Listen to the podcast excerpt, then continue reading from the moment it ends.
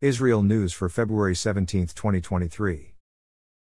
The IDF, Shin Bet and Border Police arrested five suspected terrorists in overnight raids. Also, guards at a checkpoint stopped two suspects attempting to smuggle weapons into the Palestinian Authority. Israel's Foreign Minister Eli Cohen arrived in Kiev on Thursday to meet with his Ukrainian counterpart Dmytro Kuleba and President Volodymyr Zelensky. Cohen also visited the Kiev suburb of Bucha, where Russian forces are accused of committing atrocities and mass killings of civilians. He then visited Babi Yar, where the Nazis and their accomplices murdered over 30,000 Jews in two days during World War II. Cohen prayed with the local Jewish community and placed a wreath at the memorial to the Holocaust victims.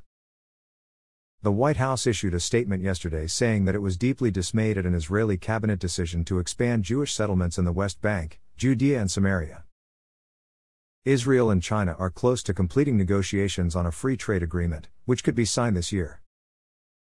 Thanks for listening to the Israel AM News Summary. To receive the Israel AM News Summary directly in your inbox, subscribe at www.israelam.com.